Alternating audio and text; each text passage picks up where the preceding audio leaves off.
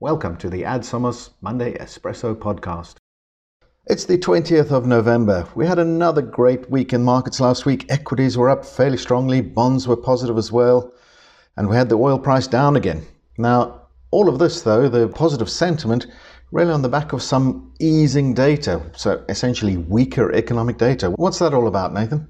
Yeah, so we had some really good news last week on the inflation front. So we had three of the key developed markets all releasing inflation data. And let's start with the UK first. So within the UK, we saw inflation coming down from 6.7% to 4.6%, exactly what investors wanted to see. Because as we all know, inflation has been quite sticky in the UK, and getting confirmation that those prices are increasing at a slower rate was really welcomed by markets. Really important to also point out that inflation in the US is now 3.2% and in Europe it's 2.9%. So it's really moving in the right direction. And what that does is it alleviates the pressure on central bankers, meaning it's very unlikely that we get more interest rates from here. And that's why the market reacted so positively.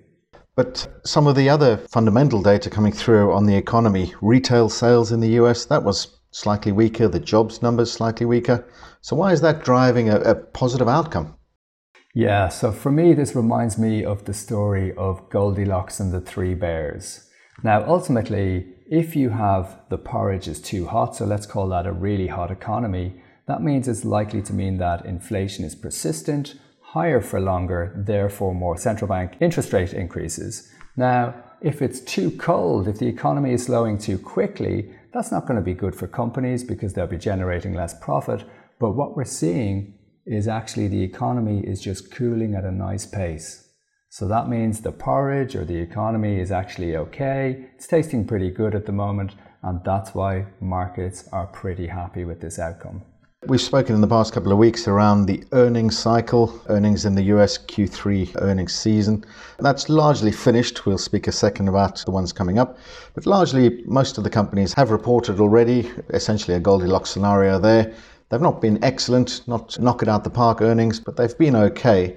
The point I want to make, though, is that what we've seen in the last week or so is corporate bond spreads tightening. So the price of debt that is charged to corporates to borrow, the excess over the sovereign rate, that's been tightening. Now, that indicates confidence in the market, confidence that those companies will be delivering on their earnings expectations, confidence that they will be able to deliver cash flows, which in turn means those companies can meet those obligations, the coupon payments and the eventual repayment of those debt.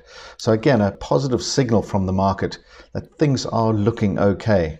So there was a concern around earnings about the fact that companies' sales haven't been as high, but they've been generating good earnings by cutting cost. But the other thing you have to consider is that costs generally for companies are now starting to come down again. So this is quite a positive because obviously companies have been facing higher headwinds from the things like oil price and wages. And as they start to come down, that benefits companies too. So there is other factors to consider when looking at earnings. Let's turn our attention eastwards now. Let's look at China. Obviously, last week we had the meeting between President Xi and President Biden. That perhaps ramping down some of the fears at a geopolitical level. But what's happening in the economy there? So what we're seeing is that the Chinese government is implementing more stimulus to try and stimulate the economy. And this is quite positive because, as we all know, we have seen a stagnating economy from the beginning of this year. A lot of talk about the reopening demand, which hasn't really filtered through. But as we get this stimulus coming through, the hope is that that starts to really push on economic growth in China. There was some excitement just a few weeks ago, perhaps a month ago, that things seemed to be turning a corner positively, but that maybe seems to have just fizzled out a little bit. One of our favorite indicators that we look at, we've mentioned before, the pollution readings across the main industrial cities in China. Those pollution readings got worse, which contrarian-wise indicate that the economy is doing better on a real-time basis. Those pollution readings have just been getting better again in the last couple of weeks, indicating a perhaps slightly weaker economy. Although you've got a slightly different take on that, right? Yeah, I think at some point, basically, this indicator stops working because one of the biggest investors into green energy is actually China. And actually, they now have the biggest manufacturer of electric vehicles in the world, and they've sold more electric vehicles than Tesla have. You know, and Tesla being the front runner in this space, so it just shows you how quickly they've caught up. And as that increases, clearly that's going to reduce pollution levels. So therefore, that economic indicator, unfortunately, at some point, it'll become redundant. Let's take a look at the week ahead.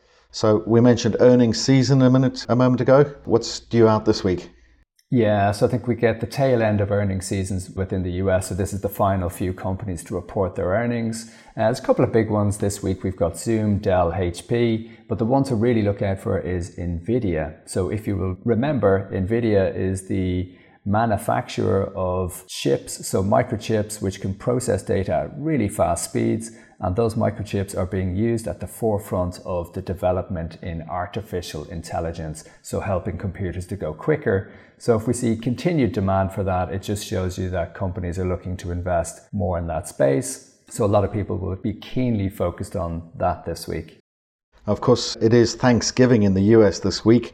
That leads on to the following day, Black Friday. That kicks off the Christmas shopping season. I've just mentioned earlier, retail sales in the US had been weaker for the previous month. Let's see, perhaps there was some pent up, some hold back in expectation of good shopping for this Christmas season. So let's see what that brings. Thanksgiving, I said, there might be something for us to give thanks about here in the UK. We do have the Autumn Statement this week, and we've been hearing hints of lower inheritance tax, lower corporation tax. So that's it for this week, and we look forward to speaking to you again next week.